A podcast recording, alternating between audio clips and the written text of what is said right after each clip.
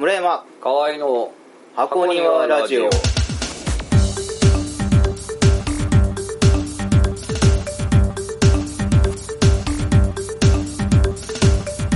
どうも村山ですどうも河合でございます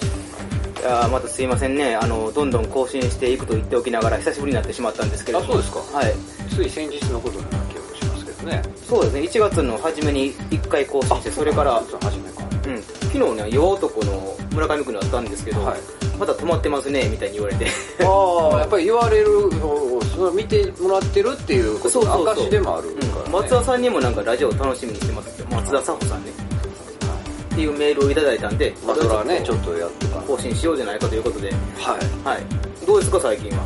最近ですか、いやうんまあまあ調子は普通普通というかまあ寒いのが苦手なんで、なんやろ無駄な時間が多いですよね冬はだから無駄ってどういうこいやだからその、まあ、本を読むとかうん片付けをするとか、な何かその意義のあることやったらいいねんけどただとうん足をそのガスファンヒーターの温風に当ててるだけの時間と かまああるなわかるわかいるやで家がだからぴっちり密閉されてればあったかいねんけど、うんもう隙間風わわざとあるもう分かってるんやけど、まあまあ例えば襖が2枚あるのが普通じゃないですかガタンガタンとこう、両側にでうんピッチリ閉まってる、うお1枚しかないの何でそれはそれは配線とか通すために、でそこカーテンだけの仕切りなんですよ片方カーテンだけ片方カーテンだけなんですだからどうしたってそこからもう熱気が漏れに漏れていくんやけどもう 2, 二つ閉めるとちょっとこれまた困ったことを大改造しなあかんから、冬はそれでもうガスファンヒーターだけなんやけどやっぱね足元が寒いうんうんそのこうい一番薄いところが薄いとこあの足首あだから、はい靴下を例えば何重にも重ねたり靴を履いたり家の中で靴履かへんやろ靴っていうかあのほらんなんか家履きの紐をしたやつとかあるじゃないですか、はいはいはいちょっと暖かいちょっと可愛いやそつねれを最近買ったんやけどそれ,、それでも忘れたりそのそれでも寒い時があるから、うん足だけをやっぱこうファンヒーターに当てて何もしてない こうああ暖かいみたいなそういうね心を削り取るみたいなことが別に削り取ってないけ冬どな冬はだから冬はその動く木とか、うん本来やったらこんな寒さに負けてパッパッパッとこうなんかすることは絶対なんかあるはずそうやな僕暇ってないと思うんですよなんかえ喋暇ってない暇っていうのはやることがないってことでしょ、例えば、そうやねうんやることないなんてありえないと思うまあそうか河合君の場合はなんか作業が多いからないろんいなやことでに対もして例えば撮りためたうんビデオとか山ほどあるわけじゃないですか見てないやつとかもうか僕は全然そんなことないけどあうんいやなんかもう今やったら特に今やったらハードディスクで撮れるから、んはいパはンいパン、パンパン撮れるわけですよ、あ毎週録画とか、うんなんかどどっち見ても見んでもいいみたいな言います高ね知のあの高知も今休んでますけど、うんあの委員会をそこまで毎週撮ってるけ委ど員会そんなに見れへんあし、うんでビデオもなんかあったり買った本でも俺多分半分読んでないと思うんですよあーなんかあの勢いでこう3冊4冊ちょっと買ったりすることが多いんでうんそういうのを絶対なんか見れるはずはいはいみたいなとこがだから、まあ、暇ってないやろって言い聞かせてるような部分もあるけど、うん無理やりねでもなんか暇ってないんじゃないのっていう俺やのに、うん足だけを温めてる時間っていうのはもうこんな無駄な時間ないわけで すよでもエアコンとか導入するのはちょっとノットマイスタイルみたいななんかよくわからない意地みたいなのもあるわけで、うんまあ言うても引っ越しするんですけどね、あなるほどはい、すいませんちょっとなんかよくわからない話になってしままあいままあしたそんなこと言いながら ね今日もゲスト来ていただいていますのでは横で鼻で笑われてますけど、ね、いはいなんかではこの後登場していただきましょうえーこの放送は箱庭ここは SBD SBD スタジオからお送りしています KDC 企画の河合良平です箱庭ラジオ不定期エンジョイ更新中です今日月見近くの大文字書店であった朝見馬握手会に行ってきましたがめちゃくちゃ可愛かったですではでははいどうもどうもえー今日はですねとても素敵なゲストに来ていただいていますええ素敵じゃあちょっとお名前を言っていただきましょうかどうぞ夏目岩子です。いや何やねん今のなんかちょっと構えたったみたいなね感 じやったった的な匂いがする言い方いいですね夏目さんとはねあの私以前河合君があそうなん主ですね催した芝居で共演させていただいてその時のね夏目さんの役名が「可愛い女」ああ、そうでしたね。あそうそうそそううやったねっていうぐらい可愛い女なんです皆さん伝わるのかこれいや伝わると思いますね誰に似てるってよく言われますか僕あんまりそんなん言う人じゃないから分かあらんまないりけ自ど分では言いたくないしそんなに別に言われても嬉しくないけどね僕昔あの「お前アジア人に似てる」って言われたことあるいやいやアジア人やろ みたいな大きいくくりやいなやだから結局言いたいのは東南アジア的なうん日本人じゃないアジアっていう言い方やけど、はいはいやっぱりだから高校生とか大学生やからこう、うんボキャブラリー少ないから、うんアジア人ってお前でかすぎるやろ範囲みたい なあの高田純次がなんか女の子を褒めるときに「君モーニング娘。にそっくりだね」そうそういうそんな感じやねんなもうだから大雑把になんとなくう匂わすみたいな感じ、はいはい小学校の時は、えー、と幼なじみに、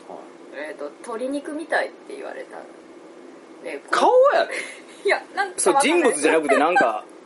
なんでしょうねなんか肉感が多分そうだって、でえっとまあその間に高3の時付き合ってた男の子からは「えっと萬田久子みたい」って言われたことがあっああ久子てあいでやでもなんかちょっとジャンルが一緒かなと思って1ダース漫才師がおったら、んその中の1本は多分夏目さんかなっていう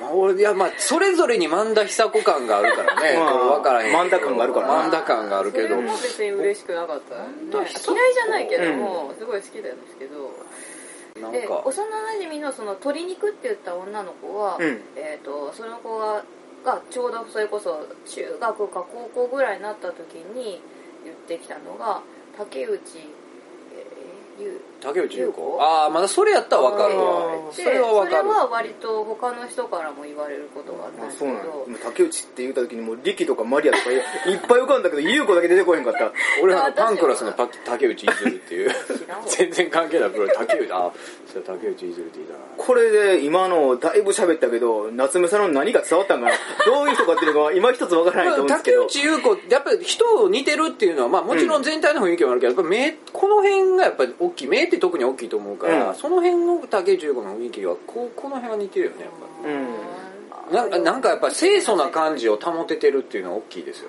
うん清楚な感じで商売できるっていうあじゃあ私もそういうそうやと思いますよそれは竹内優子の話だからねこれヒッヒッヒって笑うのあそうそうそうちょっと思出した引き笑いなのそうそう思い出しパたパーコ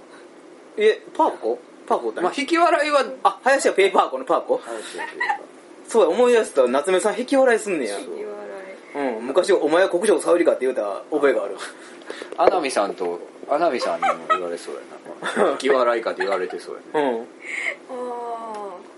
じゃあ息笑いの夏目で夏目さん実は夏目さんはですね今ので全然伝わってないと思うんですけどダンサーさんなんですよ、そうですねダンサーさん、はいうんここにいる河合さんとも踊ったことがありますそうですね踊るというかねまあ踊ったことありますね、はい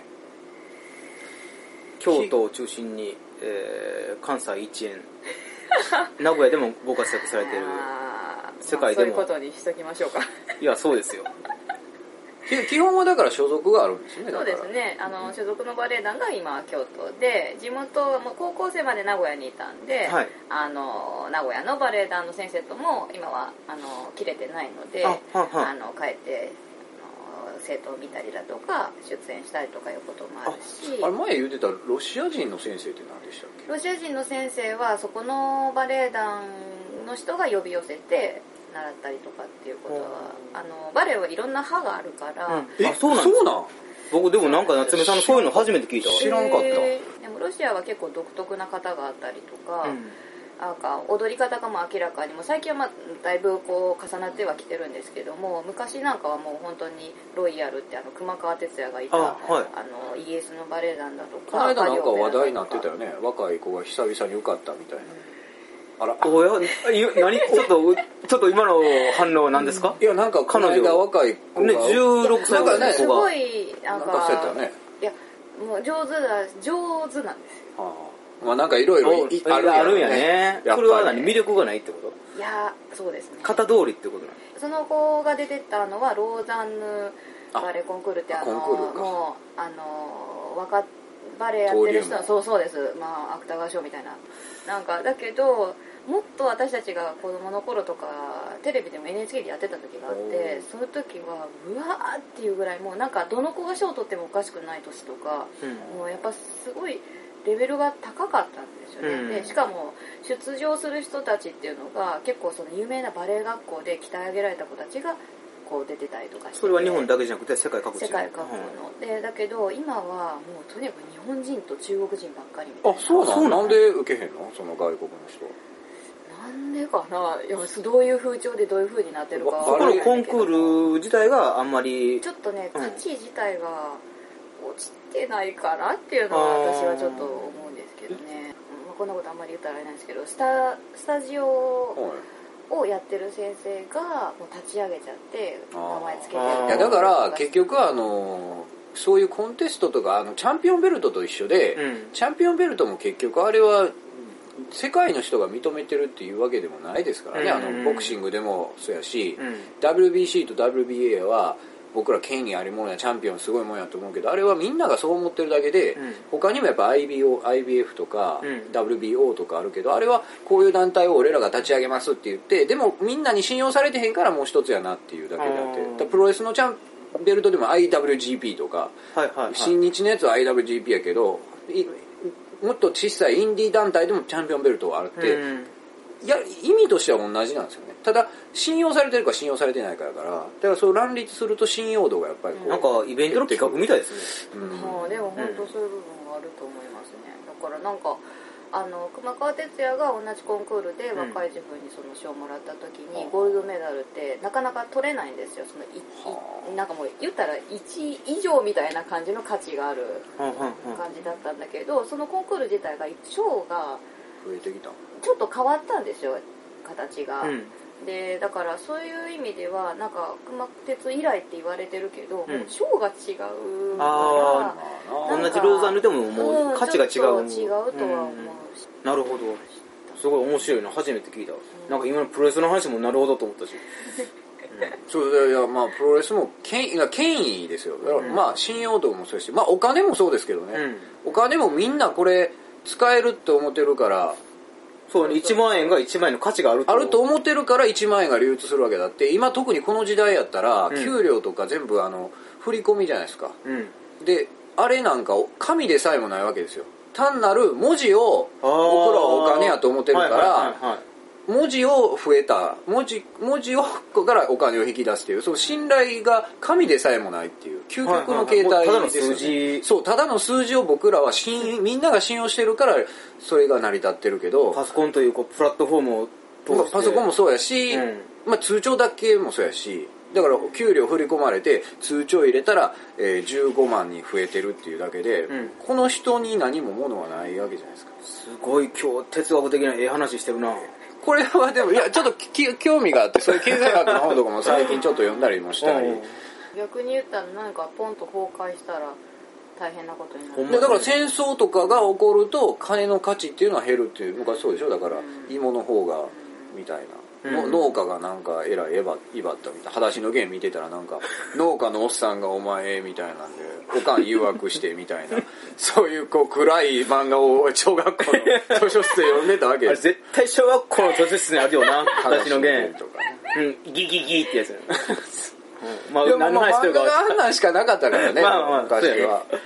あの全然話飛んでしまったんやけど夏目様はそのクラシックバレエあをはい始めて、どっからこうモダンというかその現代のコンテンポラリーの方にあーそれはねあのーここで道を踏み外した、うん プロレスじゃないあのえっとそのやっぱ高校じゃなくて大学で京都に出てきて、で一応そのまあもともといた先生の紹介を受けた先生のとこに行っていてで技術をあのもうちょっと身につけたいと思って掛け持ちで別のスタジアムにもちょっと家の近所で、はいあのそのそれこそコンクールに強いっていう先生のとこに行ったりしてたんですよ、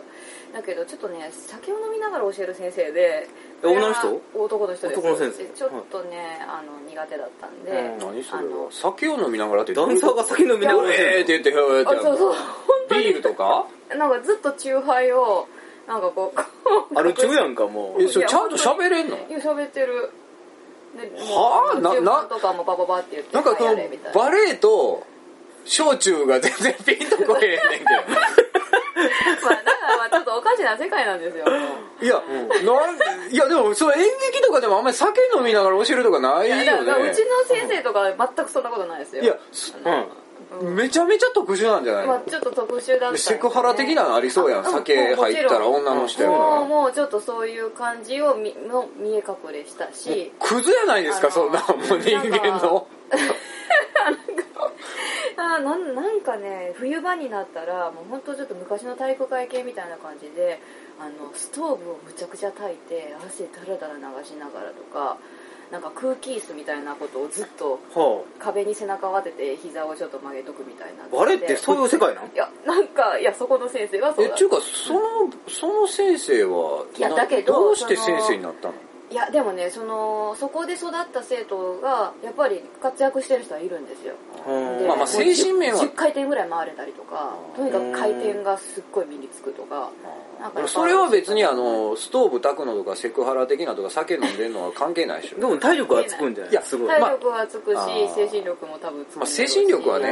うんなんかね失敗したらねマジックでねなんか落顔に落書きされたりとかす るなんか私ちょっとやっぱちょっとまあ、まあ難しいとこやなでもそれを笑えなかったまだっていうプロレスにすると理不尽なことされるのが意外と後で箔が生きたり、つくみたいね後で生きたりするけど、プロレスじゃないからねバレエは、プロレスってやっぱりちょっとアウトローの集まりやから、うんそういうことも面白い笑えるけどバレエとかってなんかそのもうそこでちょっと私もふわーっとフェードアウトして、はいでもう一つのあのもともとその地元の先生と昔踊ったりとかそのなんていうかな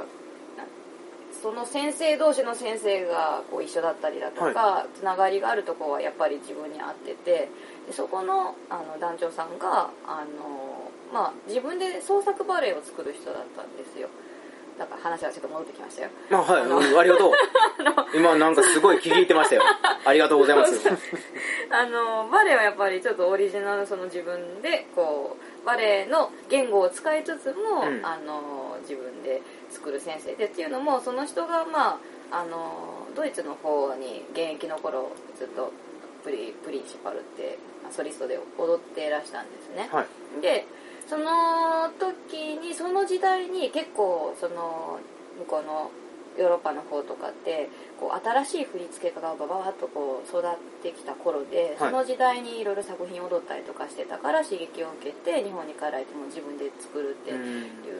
風になっていかれてで、まあ、その先生の作品がやっぱりなんか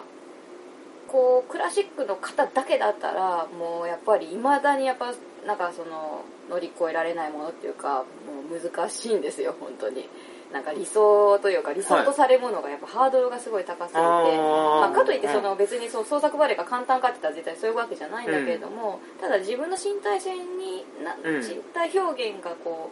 うまあ割となんていうのかな純クラシックよりもあの自分の体なりに表現できる何かみたいなのがあって、でそれがなんか多分地元にいたらきっと本当クラシックだけだから、うんあのやめてたと思うんですようんもう自分の力の限界みたいなのを見極めちゃってでだけどこっちに来てそういう先生と出会ってあなんかまだまだ自分には可能性があるかもとかって思ってた時期と,、えっと京都が割とそのコンテンポラリーダそンスうですねのワークショップとかがちょうんちょこちょこあって、でなんだかわかんないけどちょっと受けてみたりとかっていうことをしていてあこんなダンスもあるんだっていうのが出会いがあってそれはまたその今習ってる先生とはまたまたちょっと違う系統ではあったんですけども、うんコンテンポラリーでもなんかやっぱりその夏目さんみたいにクラシックの素地がある人とそうじゃない人がいるじゃないですか、なんか何もないところがいきなりダンスに入ったりとかね,、ままああででもも一概にどれがうんじそうやなゃあそうバレエやってた難らしい通用するかって言ったら違うと思うしん私やっぱりできない動きだってもちろんあるし、なんかそのまあ舞台に立って入るかどうかとか作品が面白いかどうかとかっていうことになってくるから、うんバックグラウンドがどうであるかっていうのはもうコンテンポラリーでは割とどうでもいいことではあるかなとは思うんですけどね。まあでもかっちり決め決めたやつでないと、うん割とだからフリーで踊るとうんそれがいいか悪いか分からんけどその素地のものはよく出てくるっていうのはまあ当たり前の話やけど、うんだからバレエ的な動きとか、うんまあ分かんないですよあのちょっとした時にやっぱりこの回転系の動きが見れるな見られるなとか、うんまあ僕やったら僕もバックボーンはそんなないから、うん矢崎さん矢崎滝さんっていう人にみっちり習ったんはそれが一番でかいから、うん僕の動きは、まあ、本人は否定するかもしれないですけれども僕の動きは多分矢崎ムーブからしか多分出てないと思うやったことからしか多分出てないと思うし、うんその間僕がいろいろまあよく得意な動きってやっぱりどうしてもよくやってしまうじゃないですか、うん無意識にですね、癖もあうんるしねでそういうのが出出てしまうからフリーの時はやっぱりそういうバレエ的な動きっていうのは出るやろうなと思いますけどね、なんか見る人が見たらできるだからだからそれがいまあ自分の中でもそのイコールそれが面白いと思ってないから、うんだからまあそこは崩したいし、えっとそれを使いたいしとかっていうなんかバランスっていうのはずーっとこう考え続けてることかもし多分夏目さんいつも見るときに気になるのはあのやっぱり正面を向いてる時がなんかね普通じゃないんですよねいつもうんれ不な自い由じゃないとはどういうこそれとがみたいなってこいやだから例えば、まあ、舞台まあ別に舞台なまあ、何してくれって言うんじゃないんですけど舞台をお客さんだ演者からするとお客さんの方を見るっていうで普通に歩くみたいな時が普通に見えないんですよそれ別に悪いっていうんじゃなくてなんかちょっとこうもなんかと出ちゃうんでしょ出てるもんがあるんですよう普通じゃないなんかが今なんか夏目さんが出出ちゃうんでしょっていうのは自自分の分としては望んでないことなのそれはあー望んでない部分もあるし、うんなんかそれをうまく使えてるか使えてないのかが自分の中で整理できてないから、うん方向で言うと客席に向かってうんアピールというかうんね数字が、まあ、100で言うと、うなんかね出た数字10ぐらい出てるんで すよここっちへあ普通に立てたらゼロのとこをまあ普夏通目さんそうそうはまあ普通そうそう普通やったらまあニュートラルゼロとすると、自分の中でニュートラルって思ってることがニュートラルじゃないないかもいやそそれが何ニュートラルであるニュートラルうん私のその美術やってる相方のあの人にももうずっと言われてるんですよその、そう色色をつけてほしくないとあかーそうだから色に見えるんつけてほしくない時についちゃうと、うんやっぱちょっとその作品に影響してしまうから、あのそのでも排除の仕方っていうのがもういまいち自分で分かってないから、うんまあ、それを使えるものをやっていく方がうん自分にはいいのかなとは思うんですけどね、うん両方できたら一番いいけどなんやろねまあなんかちょっとしたことやと思うんだけどね結局なんかもうダンスで踊ってたらきっとすごい感情が動いちゃうんですよ、あーだからそれがもう顔とかもういろんなところに出てしまうから、うん特に顔だよねやっぱりね顔って雄弁ですようん雄弁ってうん雄弁やし僕らも頼り見る方も頼りにするから、そうねで目の大きさとかもあると思うんですよだから僕が同じ顔してても多分目が細いからあんまりやけどなどっちかというと目が大きい方やと思うから、眼力がねそうそうだから眼力ってやっぱりすごいうん正面向くとやっぱ顔見るしで眼力からちょっとなんか出てるこう前こっち向きのパワーを感じるんですよ、ね、うんだからなんかあるまあ多分顔の方に出てくるのが主やと思うんだけどコンテンポラリーダンスの人って、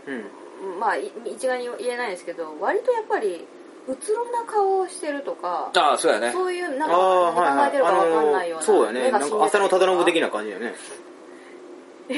あれまあだからニュうんなんーか違うニュートラルに持っていくような感じがまあま多あまあい、でもそうなんかなうんあまあそうなん役者で言うとそうなんですかまあごめんまあ、まあでもそれ人にもよると思うけどねそうねまあ顔かか顔とか体型とかもあるし自分がお客さんで見た時になんていうか、まあ、作品の中でそれが必要あこういう顔でも別にいいっていう時ももちろんあるんですけど、うんなんか終始そういうしてるっていうまあまあかねっていうのはちょっと苦手なんですよ自分が見ていてご。めんごめん終始なんて終始そういううつろな顔をずっと続けてるっていうこと自体に意味があんまり感じられなかったりすると、なんかすごく閉じた感じがするというか、その自分の世界に浸ってて動いてるだけみたいな風たに、ちょっと自分に寄ってる端的してる感じまあ、があするる部分そうであったりとかただまああんまり何も考えてないんだろうなっていうような、いやまあそういう指示かもしれんしね、うんその出さんようにっていううんダンスは特になんか割と個人のソロダンスやったら別やけど、うんその何人かでやってたりするとそういうふうに指示がありそうな気がなんとなくするけどね、いやなんかまあ別にそんな自分逆にってにいなうんことかはない結構適当な気がするあーうんまああんま考えてへんのかもしれんないな、うんだからそういう意味ではなんかなんか無表情であることが多分好きじゃない、自分自身が、なるほどうん、だからまあだからといってそれが効果的かわかんないから、うんまあ日々試行錯誤ですよ僕もでもできるだけ無表情で行こうとは思ってるけどね何もない方がちょっと動かした時に効果そうそれはがそうだ出るからだからその一と一時ではないけども、うんあのーまあ私の先輩にあたる寺田美佐子さんっていう、まあ、は素敵なダンサーがいるんですけど、まあ、バレエもバリバリできるし、まあ、うんコンテンポラリーもやっててって、そのその人が、まあ、バレエであろうがなかろうがなんかその、まあ、例えばまあ物語があるものとかでも、あんまり表情で顔で表現をする人じゃないんですよ、うんもう本当体でなんかあこの人悲しいんだなとかいうんそういうことがすごくなんていうのか巧みにできる人でだからそれにすごく憧れてたっていうのはあってなんか顔で処理してあかわ悲しそうな顔をするとかじゃなくってなんかやっぱそうじゃない部分でバンって伝わってくるのがああこれゾウダンスだなっていう感じがあって。なんかそうそれをそういう人をこう見て育ってたからなんかね顔だ顔だって言われるとねいや別に僕顔だっていや顔だってそこはダンスといいよいやうん僕らは芝居人を多分念頭に置いて考えるから多分か表情とかっていうのはどうしたって使うもんやと思う使わざるを得ないと思うし、いやだ夏目さん別にはそんなあれですけど、うんただ夏目さんの場合はそのゼロにすることができたら15もできると思うんですよただまあ分からへんで だけどなんかやっぱりあのアイドリングがかかりすぎみたいな感じはちょっと若干するかあらーうまいこと言うなおーいくよおーもう出るん やなゼロやのにあー冬場はえらい勢いやなみたいな、ねなんか常にそうなるとやっぱりおーこのバイクアイドリング強かったよね強かったよねって意識するって観客もやっぱりちょっとなんかあるなあるなっていう意識があるかえうらんいやでもやっぱりさそのゼロにするのは難しいでほんまにあーいやいやほんまにゼロって難しいと思うけど、ちょっとな減らすというのはうんまあそれはまあ個人差があると思うけど、うんだからさっき言ったように顔の作りとか、うん僕とかやったらもう全然表情ないやんけみたいなこと言われることが多いけど、うん変わらへんなとかそういう顔の特質みたいなのがあるけど体もでもゼロにしたいよね最初はうんほんならちょっと動いた時の効果はやっぱりまあね違うような僕なんか偉そうなこと言ってるけどまあでも芝居と、まあ、そうやなまあ違う芝居とダンスダンスは違うもんまたちょっとち、まあ芝居はもう最初がゼロでいるなんてまずないと思うから、うんそうかしたいぐらいですよね体ももう意味持ってる時点でまあまあそれはその本人の動かし方というよりは、うんそこに存在としての意味合いが強いけど、うん本人としてはゼロっていう意味で言うと、うんうん主体的なんやけどなんかキャラクターというか役柄があるっていうことはゼロではないっていうことが多いから無防備でいるっていうのが難しいやんかまあね